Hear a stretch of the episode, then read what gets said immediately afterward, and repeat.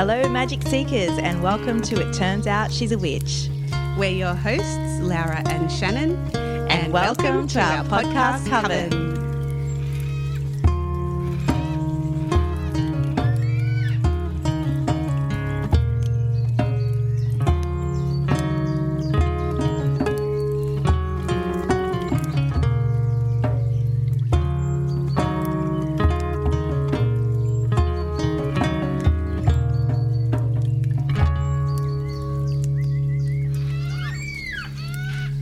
To our beautiful podcast, Coven. Thank you for tuning in to another episode of Turns Out She's a Witch. We are so excited to welcome back a very special guest we had on the podcast last year and who we absolutely loved connecting with. She's the author of 10 life changing non-fiction books for women, including Medicine Woman, She of the Sea, and her best selling book, Burning Woman. Her work is dedicated to supporting women's empowered, embodied expression through her writing, teaching, and art. She lives in East Cork, Ireland, where she runs Womancraft Publishing, creating life changing, paradigm shifting books written by women for women. Today, today, we are delving into her book, Creatrix, and all that it has to offer. So it's my absolute pleasure to welcome back Lucy H. Pearce. Thank you so much for joining us again, Lucy. Hello. Hello. Hello. It's so exciting to be with you. I loved our last conversation, so I'm really looking forward to this. As did oh. we. As did our listeners too. We yeah. had such a huge response to the Burning Woman podcast. And yeah, I think um, I'm hoping a lot of our listeners ran out and bought that book. And I'm sure after chatting about Creatrix today, they'll be running out to get that one too. Hooray!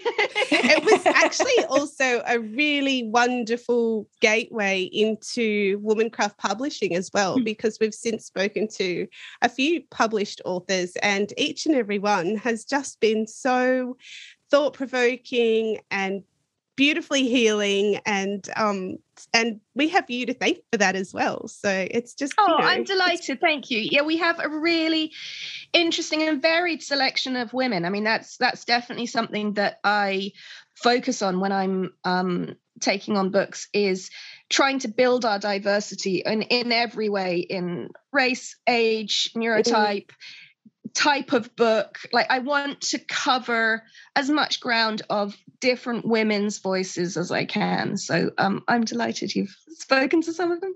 Oh yeah. We have great fun. Oh we've absolutely loved connecting with them and there's still so many more that we're yet to oh, connect oh, with but absolutely. It's never ending. So, first of all, before we delve right into the book, the word creatrix, when I Googled it, means a female who brings forth or produces, a mother, a female founder, authoress. But I would love to know, Lucy, what does the word creatrix mean to you? Great question. So, a creatrix for me was a way of saying without apology what I do because when you are a creative person, you meet people at dinner parties and parties. Not that I like either of those things very much, but I have to kind of, I'm neurodiverse. So I have to kind of have a little kind of script ready for how do I talk to a stranger who asks me questions I don't know how to answer. Mm. So for me, having words for what I do is really helpful because then my social anxiety comes down a bit because I'm like, okay, I know how to answer them.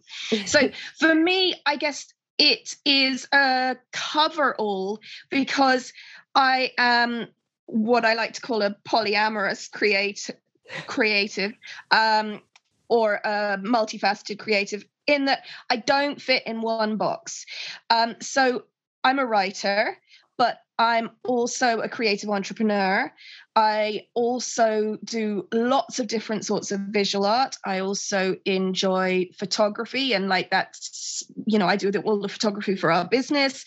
Um, I write, you know if you read my books you will see i don't just stick to one genre though i am nonfiction you know there are fictionalized bits there is poetry um, there is kind of workshoppy stuff like i cover a lot of grounds and then i'm a teacher i'm a trained teacher and my what i was trained in was drama so oh, wow. i have a lot of yeah i have a lot of strings to my bow and as you know, when you read my my intro there, and I was like here cringing and going, "Oh my god!" I don't, sorry, sorry.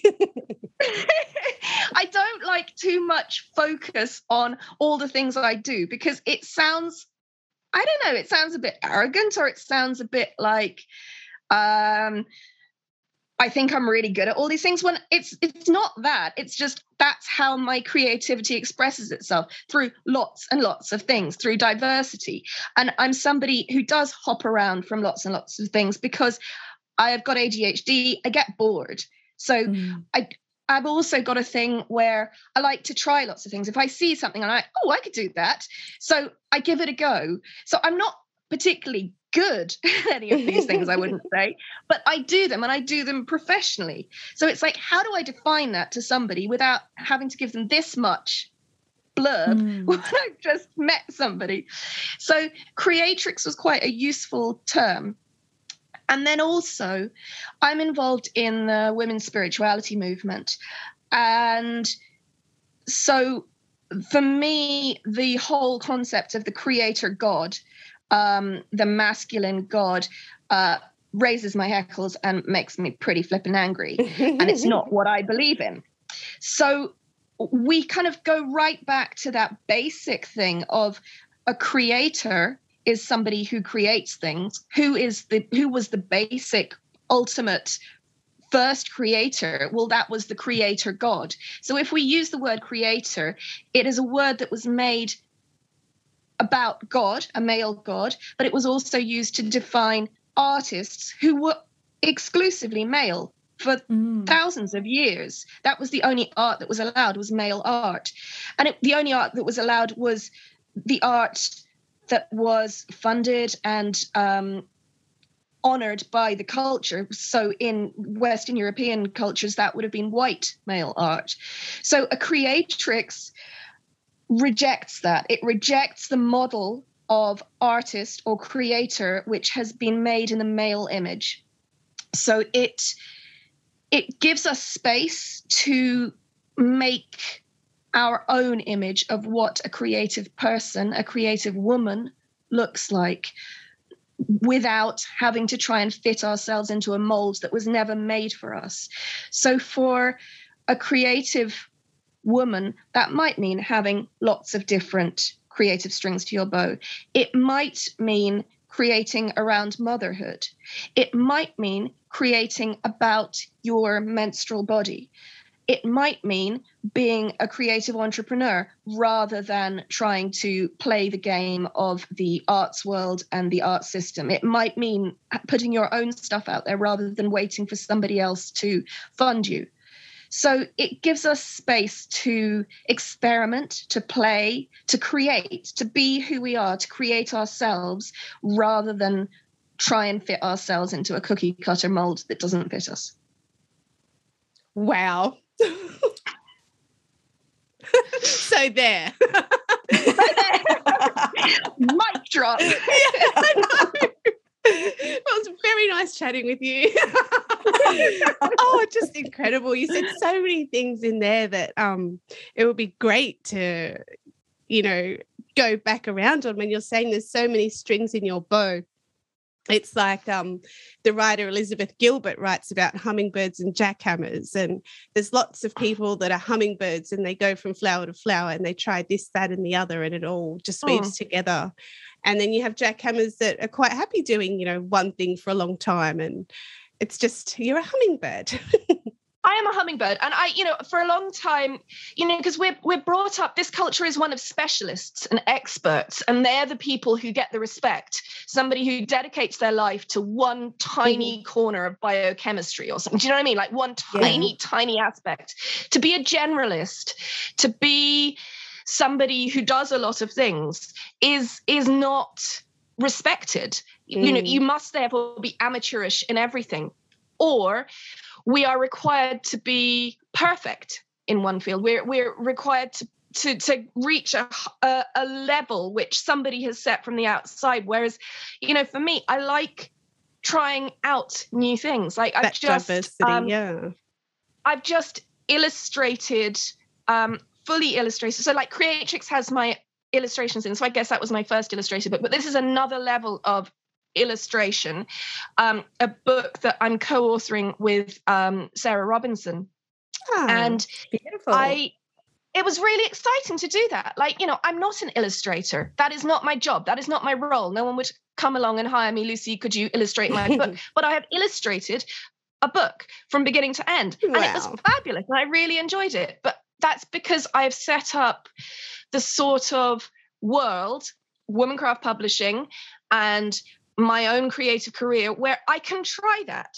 And, yep. you know, mm. there's no there's not too far to fall if it doesn't work but i'm really pleased with the result and i think it has worked so that was really exciting and i may never do another one again but i was able to try that and my creative spirit loves that it loves that excitement of a new challenge and giving something a go trying it out trying on that hat trying on that costume and seeing you know how how how am i in that? How how does that work for me? That's that's really exciting and that's what each of our books is for me too. It's like a oh this is a new challenge. How do we do this? Mm, exploring. It's so inspiring. Mm. i love it. I'm so glad you're back with us and we're only just beginning this uh, conversation. Uh, lucy i really enjoyed delving into your book creatrix and loved how it is woven with personal stories beautiful quotes thought provoking exercises and reflections. What, ins- what else inspired you to write Create Creatrix? I mean, we've been over that quite a lot. Is there anything else that you want to add there? You want the honest answer? yes. yes, please. Very much. Okay, so. the honest answer is my very first book, The Rainbow Way, was written for creative mothers and I took it out because I, I, was trying to do what you're supposed to do. This was back in the day when I was starting out and trying to do things the right way, trying to be the good girl, trying to get approval.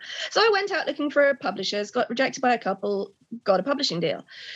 So it came out and it's resonated with a lot of people, but I didn't like the publisher setup thing and I didn't make very much money from it despite it mm. selling very well. And I was wow. like, sod that shit. I've got really good material there, and and I want to do something which. So I was trying to really get a real niche selection of people because I'd read The Artist's Way when I was had just given birth it didn't speak to me as a new mother at all. Like it didn't allow for anything in my life.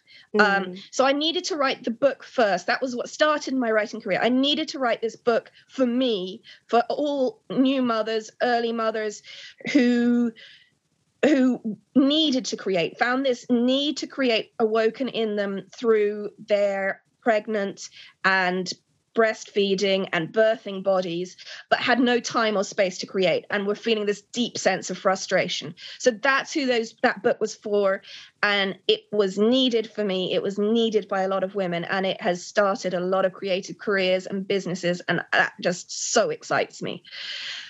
But there's been you know, you write a book for a select group of people, and then a whole other bunch of people come to you and say, I really liked your book.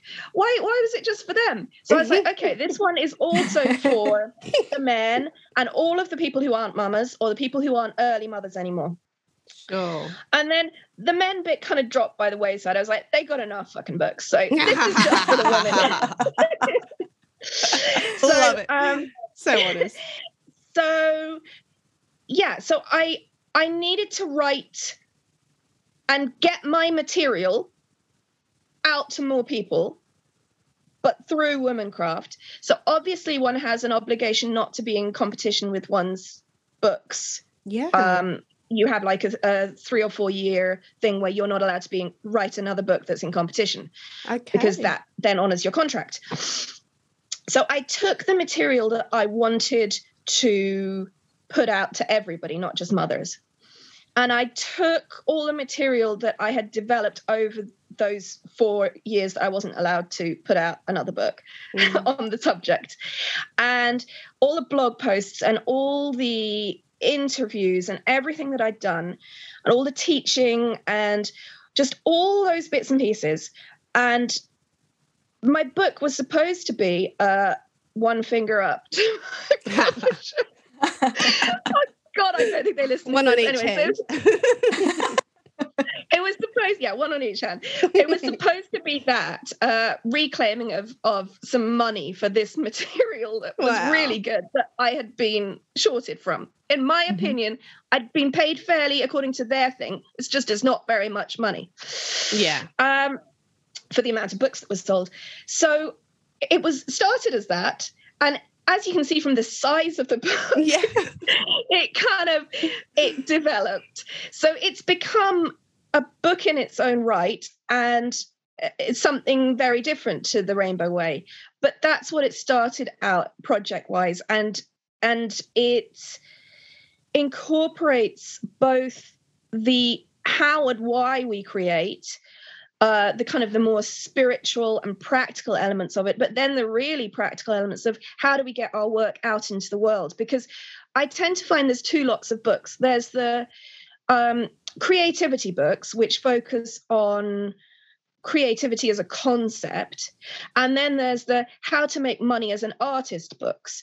But mm. I hadn't seen anyone who actually said, maybe it's just because people want to sell more books, so they write two separate books. My husband was like, "This should be two separate books. This is too big, too fat, too heavy, and it costs too much to send," which is all true. Always. Um, but I wanted to incorporate those two things because, as a creative, like those two elements are the constant elements of your life. I want to make stuff. I'm stuck. I don't have time. I don't know why I need to create this balanced with I need to make money. I don't know how to put my work out there. I don't know if I can sell this. That's so right. we go backwards and forwards, backwards and forwards between those two. So I I wanted to honor both of those sides hmm, um, as the realities of of what a working creatrix deals with, but without hmm. making because the money making bit of of a lot of creative books is often about how to sell your stuff um, yeah. um to to and through the the art establishment, which most creatrixes as I know don't. They they do Etsy, they do they do their own websites, they do small stalls, they do you know self-published mm. books, they do recordings on SoundCloud. So it's how do you get to be that sort of artist, putting your own stuff out there and make a living from it? Yeah, how do you deal money. with that feeling of fear when you're putting your stuff out there is it good enough are people going to buy it how you know all of that that's stuff that we're dealing with all the time and yet it doesn't get spoken about in the same breath as this beautiful oh i want to create and oh yeah. what's this creativity and it doesn't get spoken about and it's it's mm. a real kind of bifurcation a real weird kind of split in the the psyche and the soul of of western culture that you have the soul and you have money and like daily life. And you're not allowed to talk about those in the same breath. And all of my books i've realized is another finger up to that. It's like actually no. Does that answer uh, what you asked I yes. can't even bloody remember what I asked, but of course it does answer it, and then some. and it's also relevant too. It's that um, and when you look at it from that spirituality side it's just energy it's the energy that you're putting out and what you get back in return in return for that exactly. you know exactly mm. but people can often then when you say so you know from my work that energy is something that I've come back to again and again. I focus on it again and again, but not necessarily in a kind of a floaty woo woo way, in a very grounded yeah. way often. But it is. And when people start thinking energy, they can get kind of floaty woo. But actually, yeah. no, like energy is your physical energy every day that you're using. Yeah. It is the creative flow that comes through you. It's the money that comes towards you. It's all of those things are energy. Mm-hmm. Yeah. Plain and simple. Definitely. Plain and simple. and that is a beautiful little lead in to my my next question, which is you are such a powerhouse of creativity. Do you feel it's something that springs? well, you are, my gosh. Know, do you feel it's something that springs from within you, or is it something that you tap into, such as an energetic consciousness or a muse, or perhaps oh, a, com- a, combination That's a of the two? Question. That's really hard. no, it's not. Uh, okay, it's all of the above and then some. So So, creativity for me has a number of different threads. And again, that's what Creatrix is trying to cover. So, there's the bit that comes through me like the idea that comes in a dream the the thought that arises in my brain just as i'm trying to go to sleep which i've never thought before and which seems to come from beyond me and i'm like oh my god that is so cool. That is so exciting. And i've got to like scribble it down because it's not my thought. Mm. so i can't re-reference that unless i note it down right then because it hasn't come from any kind of logical thought process or anything. Now i'm fully open to the fact if we want to say that that has come from my unconscious that's fine with me. I'm not trying to make any great claims that, you know, the goddess comes and she taps me on the head or, or angels whisper in my ear. I don't need that to be the case. I'm just saying it comes from a place that I cannot access with my logical daily brain. And therefore, when these bubbles come up, um, I do everything within my power to capture them because, one, it's an incredible experience. Like it is truly uh, the best thing of my life to to have that gift that these things occur for me. But then I have to do stuff with that. Like, mm. you know, hmm. all all the inspiration in the world doesn't mean shit if I don't do something with it, if I don't yeah. shape it, craft it, put it into a package that people will understand what I'm talking about, and then find the people who are going to be interested in that and sell it to them or gift it to them. Like they're not like it's it if it just goes from my head onto the piece of paper beside my bed, you know, nothing else is going to happen from it. And my belief is that the agreement I have made with the creative process, whatever the source of it might be, is that I will receive these things if I do something with them. They're not mm. just for me. It's, you know, my my promise to the process is that I will share these in whatever way, like in in discussions like this, in books, in teaching. It doesn't have to be for money involved, but I need to be able to support myself in order to be able to live. And the way that I choose to support myself is through the creativity. So I get to spend more time with this energy, with these things. But I don't have to. Like, I could do a completely different job and still mm-hmm. put these things out with no financial thing attached. And there's no judgment either way whether when people decide to make a living from their creativity or not. It's just if you choose to you get more time with the creativity.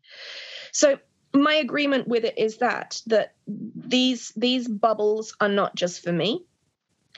And that can feel very arrogant when you're you know sitting in in bed with your notepad on your lap thinking oh this i must share this with the world. You know like the reality is people's feedback again and again and again over the years is this has been extremely valuable to me. This has changed my mm. life. This has changed how I see things. This has given voice to something within me that I was never able to give words to before. So that feedback tells me that what I am doing is of service, is of use, is of value, and therefore I continue doing it. Perfect. And yeah there is also the side to me where I have a brain which is neurodiverse. So I love looking at patterns, making patterns, solving patterns. Like I have a neurological drive to do that. So a lot of my books are about problem solving for myself, for my own life and my own psychology, but also solving problems for things that I see around me that people aren't putting pieces together in a way that makes sense to me and so I, I i do that problem solving in my book which a lot of people find very valuable and i find extremely valuable it moves me through stuff um, and then there is my as you can hear high energy drive which um, I need to do stuff. I need to make stuff. I get bored if I'm not, and my my energy gets very low, and I get kind of depressed and anxious. So part of my doing and making is part distraction, part healing for that antsy, angsty need to do something thing. Mm. So it's like it's it's rooted in all those like it's it's rooted in a spiritual soul level reality. It's rooted in a I need to make a living reality. You know, what book am I bringing out this or product am I bringing out this year that will be our new income stream? Like that's the reality. That's a business, and and I need to do that. And then there is the the neurodivergent and mental health aspect of it too. That I need to do this for for the body and brain that I've been born into. All of them mm. are true. All of them are equal for me. Can, I read you something that might? Yes, please. Absolutely. All right. Woo! Sorry for people who dropped my phone. did you drop us? yeah, I did. I'm sorry. Um, so, for a lot of people, art is kind of like a hobby or something they feel they should do to be kind of erudite or educated or culturally kind of interesting. Mm. And the sort of creativity that I'm talking about is something that you need to do. And it might be messy and it might not be something you can sell. And it might be something that other people don't understand or even you don't understand a lot of the time. But there is this internal need to create. So that's what I'm talking about here. We don't make art because we have perfect lives or immense privilege. We create in order to live through the lives that have revealed themselves through us because of, in spite of, the chaos, the confusion, the grief, the anger, the overwhelm, the terror, the trauma, the tragedy, the feeling of powerlessness. We cannot control much of what happens to us in our lives. But if creativity is our default processing response, our ability to heal and transform is enabled. I like that it. is incredible. Yeah, and I can completely resonate with that. I know um, with my conceptual photography, a lot of that is from personal experiences and my own healing that go into those images, and I tell stories through that. And people might look at it and see something completely different, but I know mm. where it was created from um, and the idea behind it. So it's like stuff through our creativity, through making words and images and movement and sound, we can express things that might be trapped within us that have had mm-hmm. no expression before. And a lot of what, especially in social media world and especially in um, just in Western culture where everything has to be monetized, mm. we can very much focus on the product of something, that something is saleable, that something is, you know, identical to the next thing that we make, you know, that that there's a story behind it. Whereas actually a lot of creativity is just us finding some sort of expression for something deep within us that has never been expressed. Um, that needs expression, that desires expression. And that to me is what creativity is really for is is that that is the medicine of it that is the healing of it um, and that is the magic of it because it, it can transform stuff which is tight and dark and overwhelming into something which touches other people which helps us understand ourselves better whatever it is. But it gets stuff out of our bodies out of our minds out of our unconscious and out into the world. And really that's it's a freeing of energy it's a transformation mm. of energy within us into a different form so that it can be expressed out of us so that we're not carrying all the heavy shit all the time yeah it's that and often the heaviest the heaviest of stuff doesn't necessarily make the heaviest of art it just needs the expression mm. so um, i think i have an idea on what you're going to say here, but I'd like to ask you anyway. Do you feel that creativity is something that is innate within us all? Or just bestowed onto certain artistic people? Like you often hear people say, Oh, I'm not creative. Well, I said that. I mean, you know, like I started um, as one of the few things which did end up in both the Rainbow Way and Creatrix was this conversation that I had with a couple of um, women at uh, an exhibition opening of my dad's. Um, and my dad is a very well known potter over here in Ireland. Um, like, you know, you pretty much go into any house in Ireland and they've got his his work. Wow. So um, I grew up in the shadow of that, um, and so I was at he he just moved into painting and. Um, uh, at this big fancy exhibition opening, and these ladies said, "Oh, are you creative?" And you know, I immediately said, "No," wow. because I I wasn't what my dad was. I I Mm. wasn't big and bold and out there. I wasn't a potter.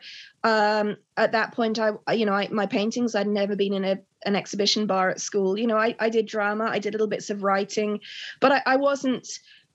I, I called that not creative. Okay, so if someone like me who spends my entire life creating stuff, consider not creative.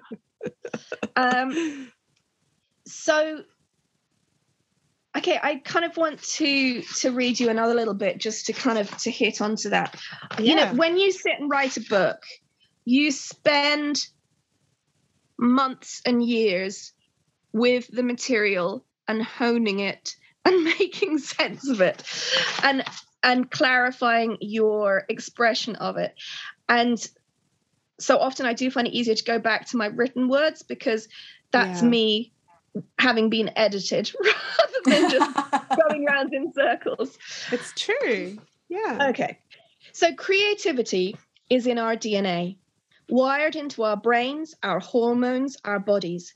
The creative process is innate to us as humans and one which al- almost every one of us engage with, usually unconsciously, on a daily basis. But whilst we're all endowed with creative potential, not all of us might have raw autistic. that that was an interesting slip. Raw artistic talent. Uh, not all of us are autistic either. Yeah. True. Raw artistic talent, well developed skills of expression, or the drive to develop our creativity consciously. Just as the majority of us are physically active to some degree every day of our lives, not all of us are nat- naturally athletic, nor do we have the discipline and drive to devote ourselves to being athletes. In both instances, the gift of raw talent is part of the equation. The rest comes down to a mixture of nurture, our genes, neurology, character, and drive, and nurture, encouragement, opportunities, training from good teachers and mentors to get the best from us to develop this potential. And then there is, of course, our own sizable contribution commitment, regular practice, learned technical skills, supportive habits, and lifestyle. And most importantly of all, building the confidence in ourselves and the courage to share our abilities publicly. Yeah.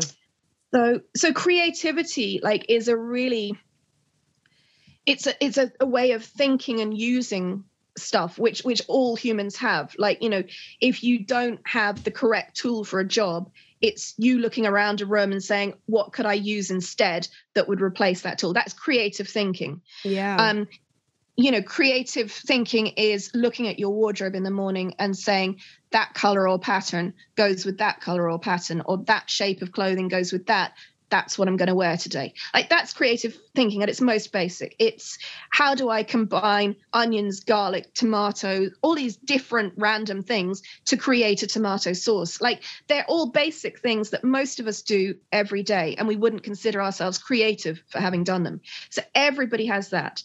But it's true mm. that not everybody has like raw autistic there you again go again. raw artistic talent talent. So Maybe um, there's something in that. uh, yeah. maybe there is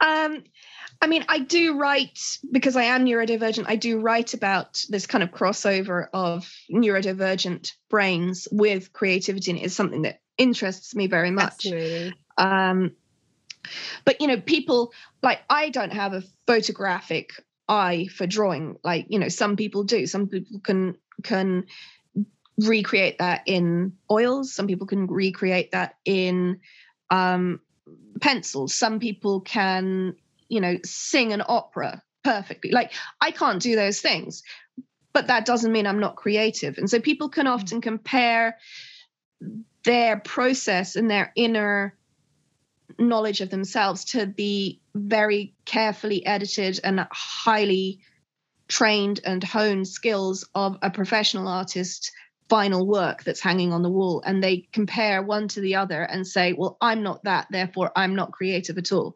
And to yeah. that i say bollocks. Good on you. It is it's all about that isn't it? It's what yeah. how you define it and what you see the value in it but also giving yourself permission to do it. Well i mean you don't see the process that artists use to get there. No. Um you, you know you don't see all the mess and the the the weird things that they do on their Definitely. way to creating that. You, you don't see all point. the re- rejected sketches and the the things that didn't work. You don't see that, whereas you see that in your own life. So it's it's taking your focus off that as failure and understanding instead that as process. Mm, that's a very so way of looking at it. Yeah, I love that. And Lucy, can you explain the creative way to our listeners? Sure. I know it's a big part of your book, but okay. so the creative way is really what I've you know you have to you have to find some sort of way to order your random thoughts on a topic. And so to me the creative way is is my way of ordering those thoughts. So what does the creative process look like? What does what does being creative in the world look like? And therefore because often if we don't have a structure for something we find it hard to to process it mentally and physically. And so to me, the creative way is a way of giving structure to something which isn't structured in our experience of it. In our experience of it, it's very messy and very um, nebulous. And so a lot of us can get very stuck and lost in it. Whereas by giving it words and giving those words structure, it allows us to navigate it in a more conscious and aware way. So rather than getting stuck and lost and scared in it, we can go, ah, I'm at this part of the process. This is what it is. And I'm not alone in it. Other people have experienced this. This is common. This is actually right. I'm on the right track because this is what happens at this part of the process. Mm. So that's what it is. It's it's my way of just putting a shape on something that feels shapeless when you're in the middle of it. And that takes a lot of self reflection as you are going through it um, to try and identify those different parts of the process. And then also a lot of reflection on the other, the creative process of other people to see where, you know, I might not experience something so strongly, but other people might. So just really trying to universalize that that way, that process so people can go, oh, this is a thing. yeah. Yeah. it's through. like when you're um, giving birth, like if you don't know about the different stages of labor, if you don't know what transition is, then when you get there and you're freaking out and you're telling the midwife, there is no way I can do this, mm. you know, stop the process, get me out of here, can't do. I've changed my mind. Know, yeah, exactly. If you know that that is what happens at that moment, then as hard as it is internally on one level, a little tiny witness part of yourself can go, it's okay. I know this is part of the process. The same with the ring of fire bit of, of and I do use birth a lot as an analogy because for me it was a very useful and powerful analogy. Yeah. And again, that was one of my uh ways of really tuning into the the feminine mm. nature of creativity is you know well who creates life on this planet? Oh hang on a second it's female bodies. Whoops. So um, you know you can give us all these stories of the male god creating us in six days but in reality it's female bodies creating life day in day out on earth since the beginning. So that whether you've experienced birth or not yourself, and I'm aware that for some people it can be alienating because they haven't, you can see the process happening in other creatures around you, even if you haven't experienced it. And that process of birth is the creative process. Like it is taking something in from outside of you, connecting it with something inside of you, gestating that, it growing and growing and taking on its own energy, its own life form, and then having to birth that out into the world.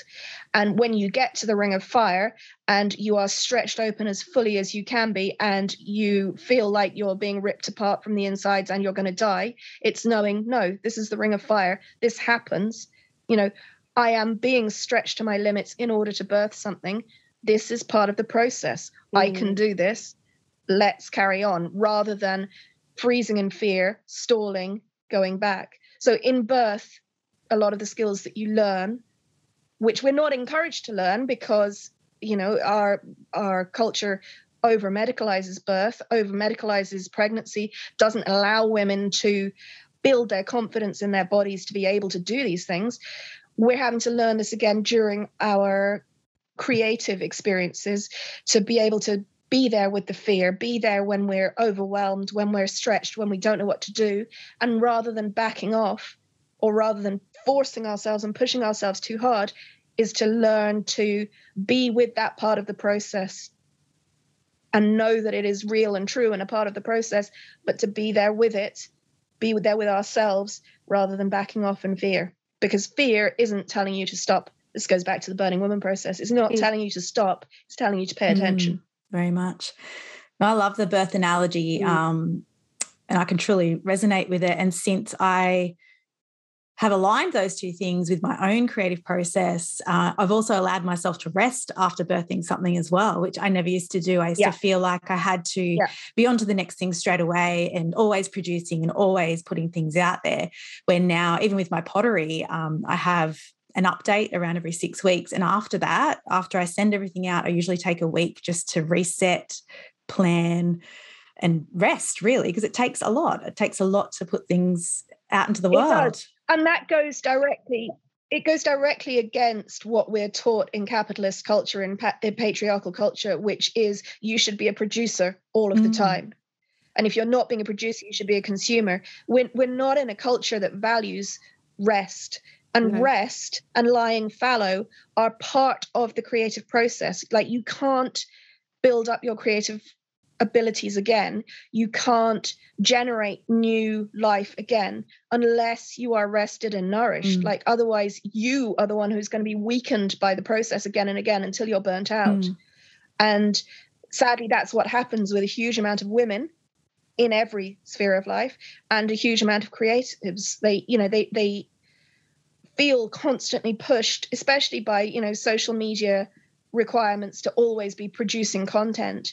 Um, by this push to you know always be making money from their work and we need to learn how to lie fallow how to make space for ourselves to rest to not create anything to absorb to what i call creative bathe which is just surround yourself with things that nourish you read things that aren't in any way connected to what you're working on. You know go out in nature go to a gallery. You know do things which nourish and nurture you which have no intentional end result but i guarantee they will nurture and nourish the next thing but you don't know how because all of those seeds are being planted in your unconscious which will then develop in their own way. Mm, making space for that to occur Mm. It can be such a slippery slope in today's uh, landscape for the unaware or less aware. Well, it's just the pressure on us is so so immense. Mm. The pressure to constantly be producing, to constantly prove your value, your worth as a human being by producing content, by producing things that you can sell, by being productive.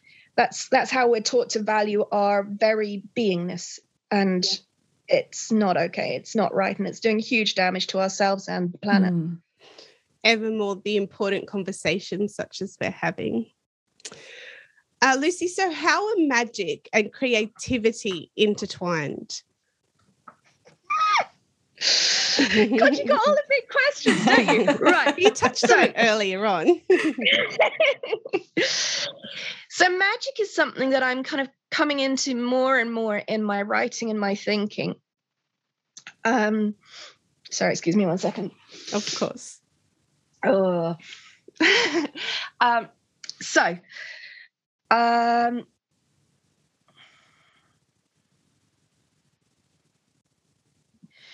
for me, magic is the is what I use to refer to the unseen processes which go on, which are an inherent part of life, which we don't have an adequate way of describing. And magic is usually the place where transformation or alchemy happen. It's it's it happens in the liminal spaces in the crossing places. And really that's what creativity deals with. It's transforming you know energy from one thing into another. Um it's evoking a feeling in somebody who you've never met. But by writing these words i make you feel the same feeling that i was feeling when i wrote them.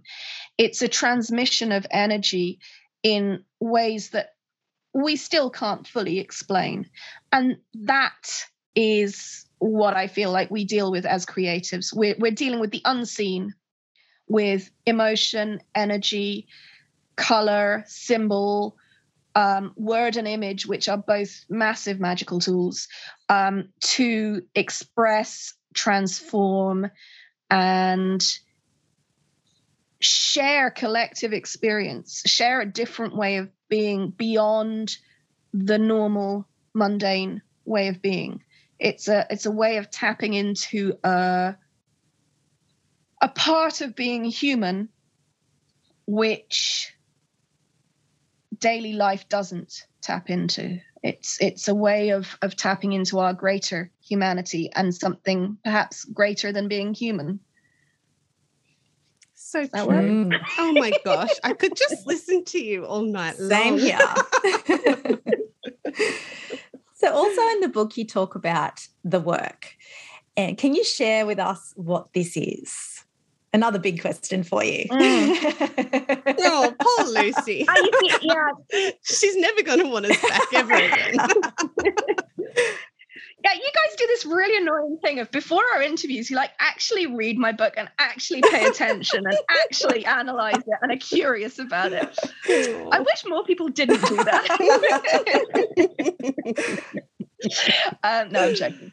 Um, I I love it. I love that you do. I love that that you really you really do pay attention as you're as you're working through it. It's fabulous. Um, so the work forgive me but my my background is in history of ideas which is philosophy in a historical context and one of the things so this is going to be slightly philosophy geek out so Ooh. apologies to listeners who don't have a grounding in philosophy i'll try and make it as clear as possible um, one of the things that really excited me when I first started learning about philosophy was Plato's idea of forms. So Plato Plato was an ancient Greek philosopher and he had this kind of story stroke parable of the cave that he told, where he was trying to describe the nature of reality.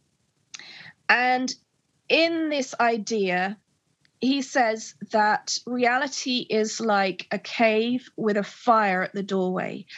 And we are um, looking at the back wall, at all the the shadows cast on that back wall.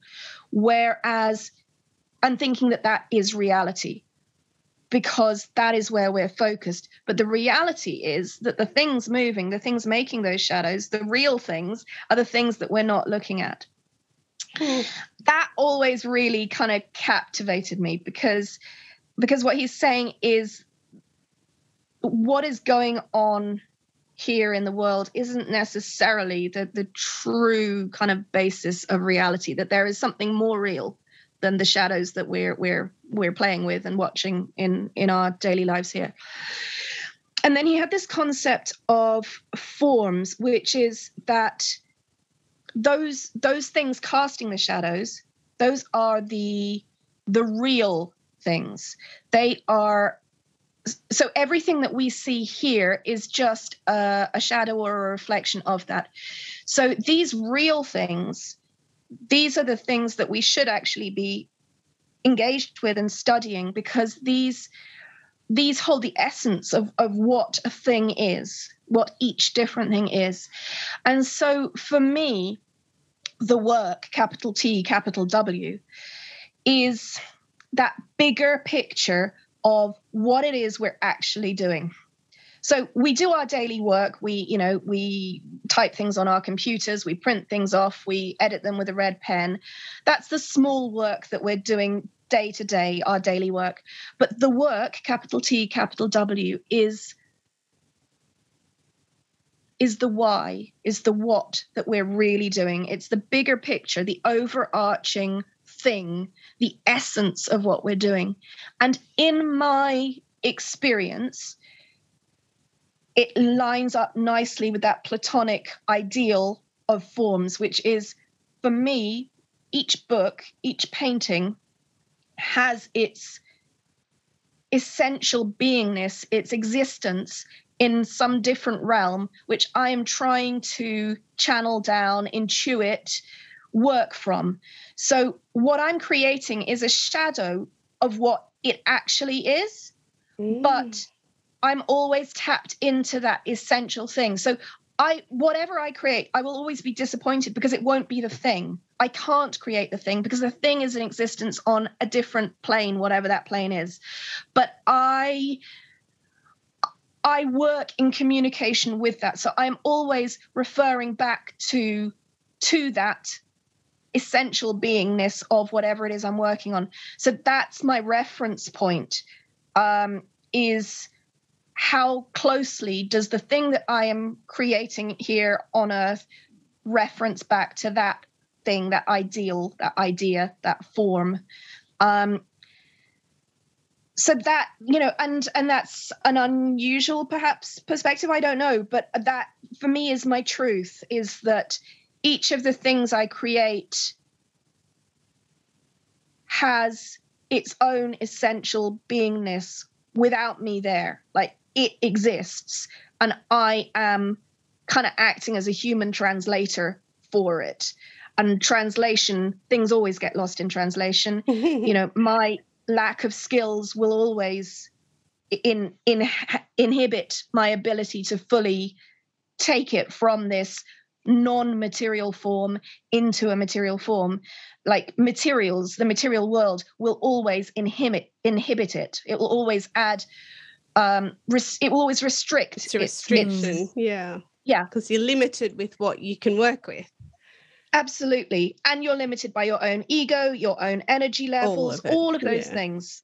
Well, but yeah. that that thing exists for me is true. And so when I get these bubbles of stuff down to me, through me on at a night when I kind of like have an idea that comes fully formed to me, that to me is an experience of the work communicating to me. Mm, I love that. Perfect. And it actually leads into the next question, which is about the translation, so to speak, and limitations. So, if someone is feeling stuck creatively, what can you suggest to open them up energetically and to find their flow? Um, to stop forcing is the number one thing again and again. We are taught to force um, as women um, and in in in the culture that we inhabit we're taught to push through we're taught to to not back off to not fail and what what you need to do is to step back to keep stepping back to let go to surrender and allow allow stuff to reach you again. Because when we're in a forced position we're very shut off. We're very insular. We're very like we think we've got the answer. We think if we just do this and that if we think about it we'll sort it out. Whereas actually the logic logical mind isn't your friend when it comes to the creative process. It's very helpful when it comes to the honing editing part of the the process but not in the main creative part so if you've reached in my perspective, if you've reached a point where you are stuck, it's because you've stopped listening to the form, you've stopped listening to the work, and you are fully in ego and and logical mind and mundane fear. And so you need to get back into communication with, into the listening, into witnessing.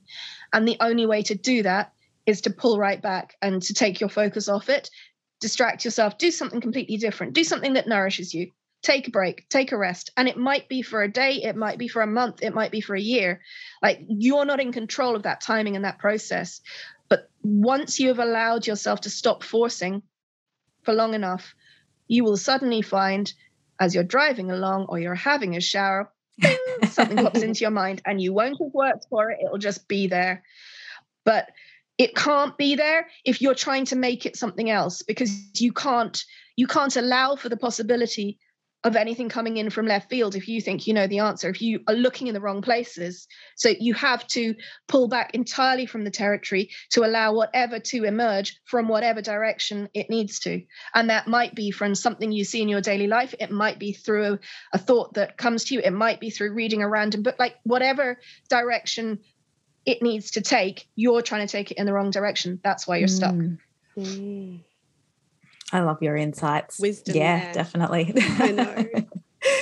well, they come about through an awful lot of doing the opposite, right? like that's yeah. why that's how this I is, figure it out. This is how we it's learn. because I spent yeah, I spent so long trying to force yeah. shit, and I'm realizing every time I do, that doesn't work.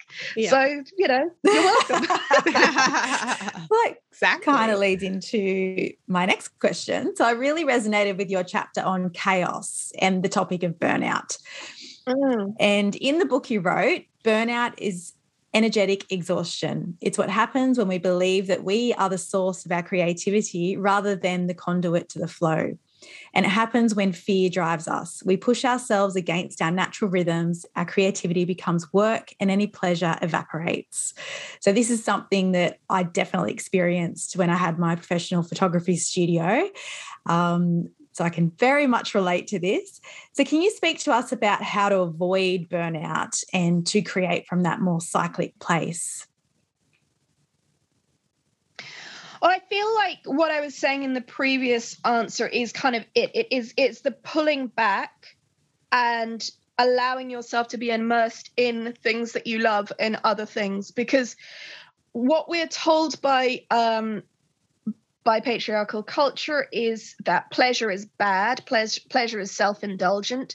Pleasure and work are two very, very different things. So if you're working hard, it's not fun, it's not pleasurable. And so we define ourselves by being good girls of the patriarchy, good little capitalist producers. We we define ourselves by how much we have produced, how much money we have made, rather than how much pleasure we have had making something. You know that is seen as frivolous, whereas the the money and the st- the the hard work or being really busy is seen as good. So it's disconnecting from that basic drive, identifying it in yourself every single time it comes up because, you know, we don't choose our pleasure first. We choose pain first. We choose force. We choose pushing hard first because we are told that that's good. So it's a re, excuse me, rewiring of your own brain mm. to say, actually, choosing pleasure is good. Choosing to take this morning in bed, choosing to take a walk before work, whatever it is, that is good for me. That is good for my creativity. It is good for the world. It is good for my family, rather than trying to force masses amount of stuff in short amount of time through. That is actually not good for myself or anybody around me or the world. And often we have to open it up like that a bit. We have to, because we've been taught very much to uh, deny ourselves stuff and serve other people. So often, if we have to, we have to reframe it in this is good for other people, this is good for the world. Then we will allow ourselves to take that choice. It's a huge relearning, so isn't true. it? Like, it, I think for majority yeah. of people on the planet, it it does occur that way, where you do feel guilty for taking time out, or you feel guilty for resting, and you feel guilty for like it's it's nuts considering how much we work in our lives that yeah that we shouldn't enjoy exactly. it it's it's a huge part of majority of our lives and you know we also have this this bit in our brains which is if i am able to take a break that is a privilege and mm. i'm obviously you know i could do something more productive with mm. that time or people won't believe i've worked hard enough all of that you know and even those of us who are working three jobs and you know, really on the breadline with money and it's tough, tough, tough, there's still we're allowed to have pleasure. We are allowed to have rest. Like the fact that you're having to work three jobs isn't your fault. It's the culture mm. around you that is not actually allowing you to be paid enough for valuing your work in whatever it is you do. So, like, we are expected to grind ourselves down to nothing in service of this great big capitalist machine. But it doesn't stop when you reach an okay ish level of income. You know then you're expected to get to the next level and the next level. Mm. so it doesn't actually stop with having just about enough money. It keeps on going. So therefore it's not actually about your value as a human and it's not actually about just about money or just about mm. survival. It's about a cultural thing which you have been brainwashed with which says your value is in putting yourself through the meat grinder mm. so true isn't it which is horrific yeah, it is. now I'm really sad. Sorry, magic fairies.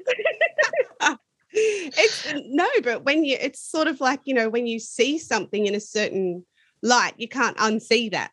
You know, so well, we we are resources for the capitalist machine. That is all it cares about. Mm. And what we are doing through honoring and valuing our creativity, our rest, our families, our loved ones, mm. nature, our time to to create and make what we want, our self pleasure, our sexuality, all of those things, our spirituality, all the things that have no time, no value as, as given to them in our culture by capitalism.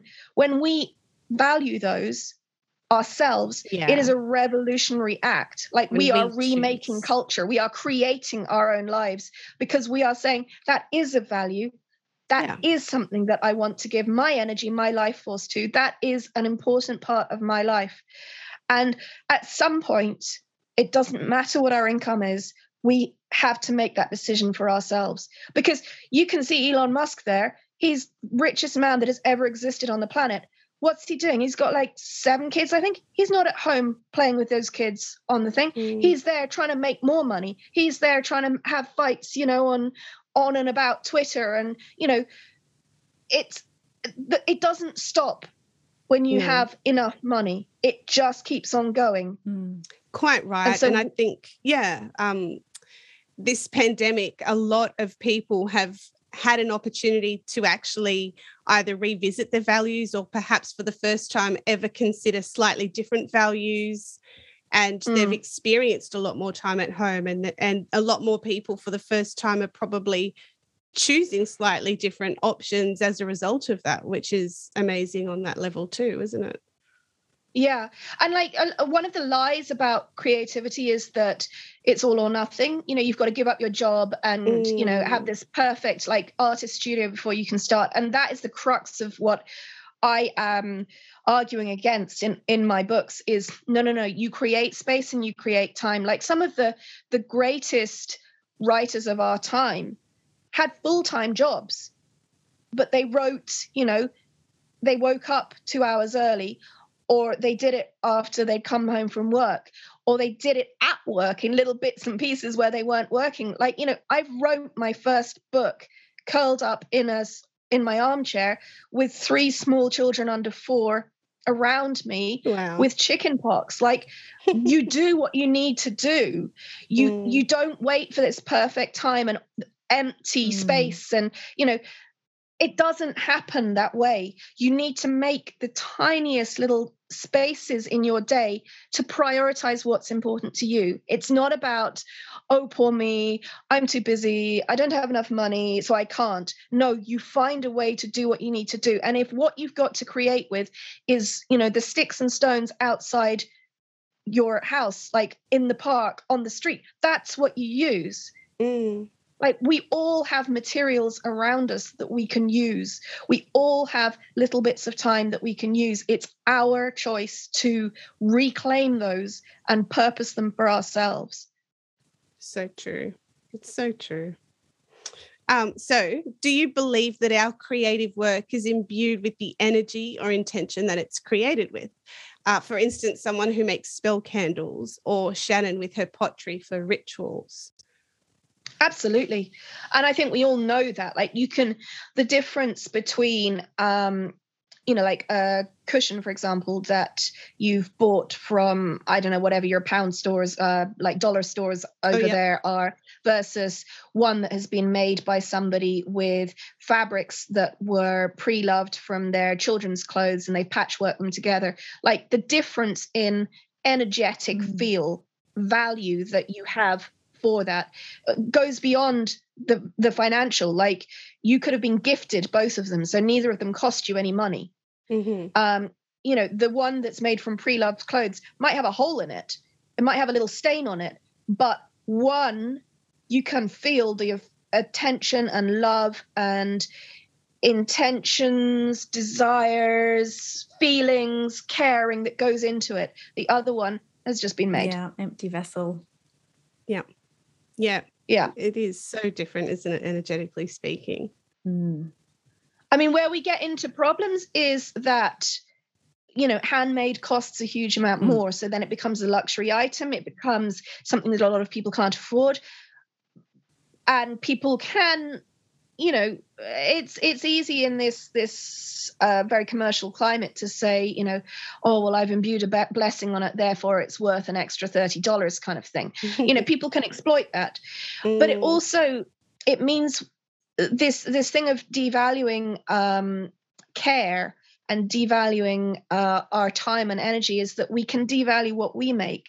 So it might not have cost us anything. It might be from all recycled materials, but we don't see the value that we bring to something because because it's intangible, because you can't see it. And often that's what people see in our work that we can't see in our work is is our soul, our spirit, our caring, our our creative eye. Like they can see that that we can't see. And so we can devalue that when we are sharing or selling our work because we're not aware of that. Yeah, it's almost so innate. You can't see mm. it. Mm. Yeah. And I love this part of each of our interviews. Would you mind reading us a favorite quote, quote from your book, Creatrix? Sure thing. Give me a second and I will. I will it's from the ending. I always like the endings. I kind of, I, I kind of do a grand hurrah. like, They've stayed with me all this time. They can put up with a little bit of channeled poetry and the inspiration mm. that it brings. Okay. To create is to say, I am willing to give the gift of myself to the world, not because I am perfect, but because my existence is precious. I contain myriad beauty and wild possibilities, and I dare to be here as fully as I can. I dedicate myself to this life. Beautiful. Wow. And you said channeled poetry. I love that. Yeah.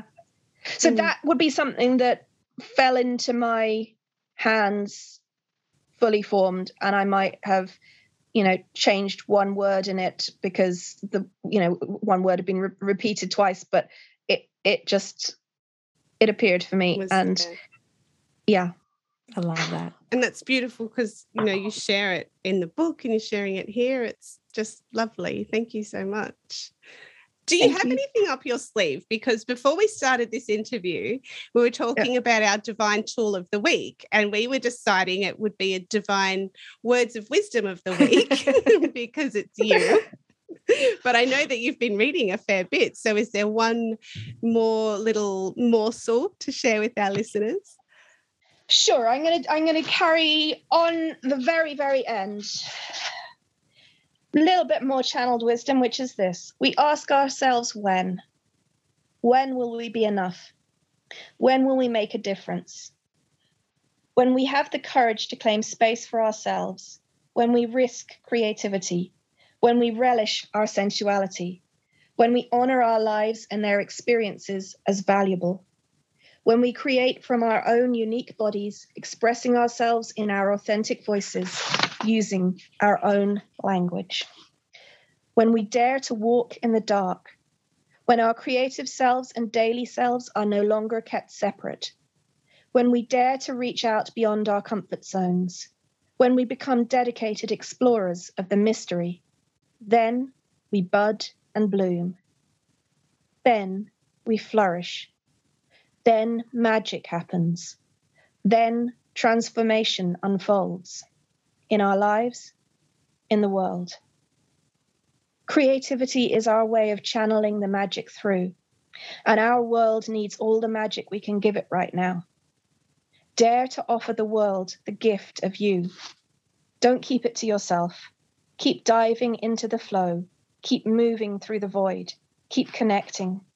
Keep following your bliss. This is the creative way. And you, dear one, are a valued creatrix. Perfect. I know. Mic drop again. I know. so inspiring, Lucy. My gosh, that's beautiful. Yeah. It's just Thank goes you. straight to the heart Mm, and, and everywhere. everywhere. and do you have Mm. anything brewing you would like to share with our podcast coven? No, I've decided that I'm not really creative, and so I'm not going to do it anymore. Just gonna down tool. You- you're that's done. yeah, I'm going to take a holiday for a few years. Who are you and what have you done with Lucy? um, so yeah, I'm just finishing off the illustrating of the Kitchen Witch Companion, which I'm co-authoring with Sarah, which is really exciting to be. Never co-authored a book with anyone before. Um, writing about magic and food, which is actually my first writing love, and my first love is is food. So that's really exciting. Um, and Sarah is just fabulous. I think you've had. We have you had have. I Yeah. think you have. Yeah. Beautiful. Yeah. Yep. Yoga for Witches uh, has been our Womancraft bestseller. So just to have the two of us working on what we love together is really special and magical and a different, a different string to my creative bow. Kind of co-creating a book rather than you know writing is normally something that's very I do by Mhm. myself. So this is really exciting to be doing this. Um, and editing more books for Womancraft, which will be out in the coming months, which I can't announce yet, but they're fabulous.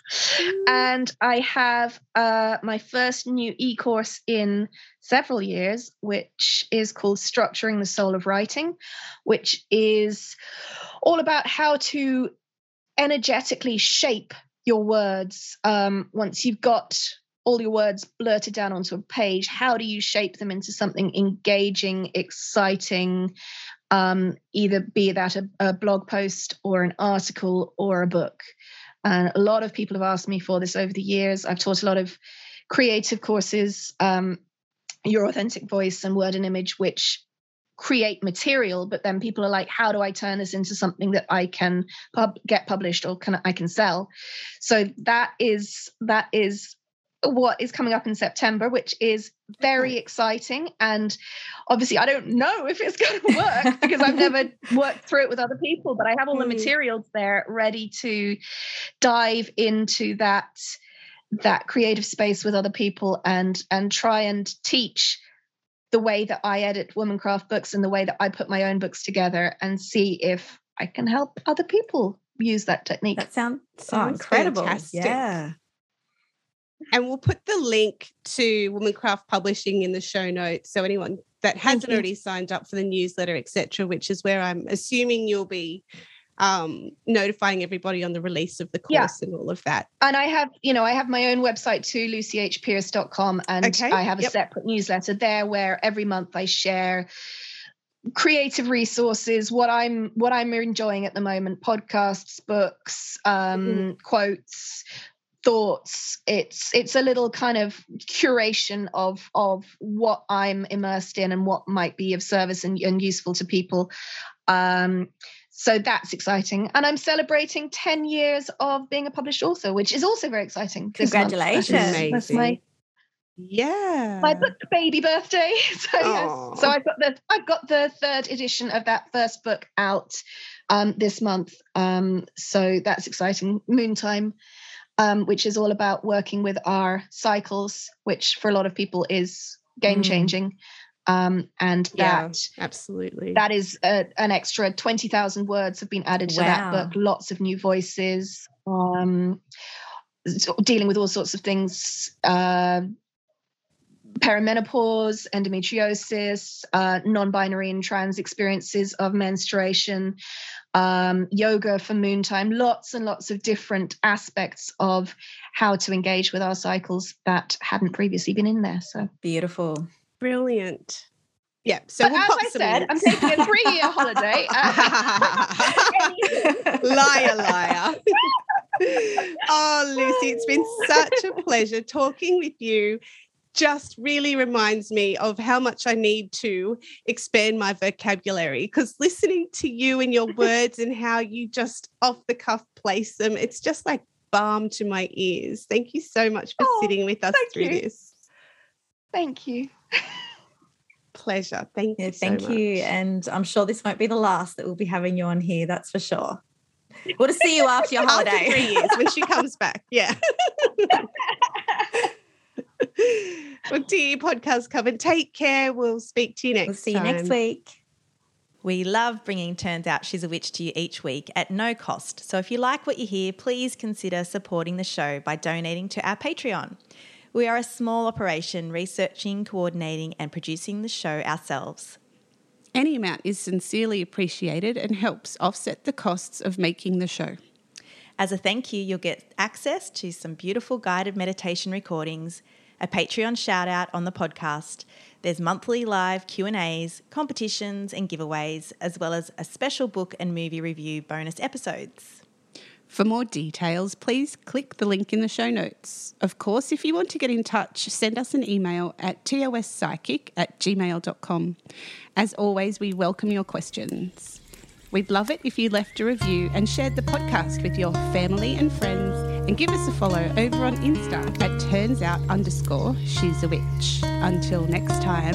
Thanks for listening and being a part of our podcast coven.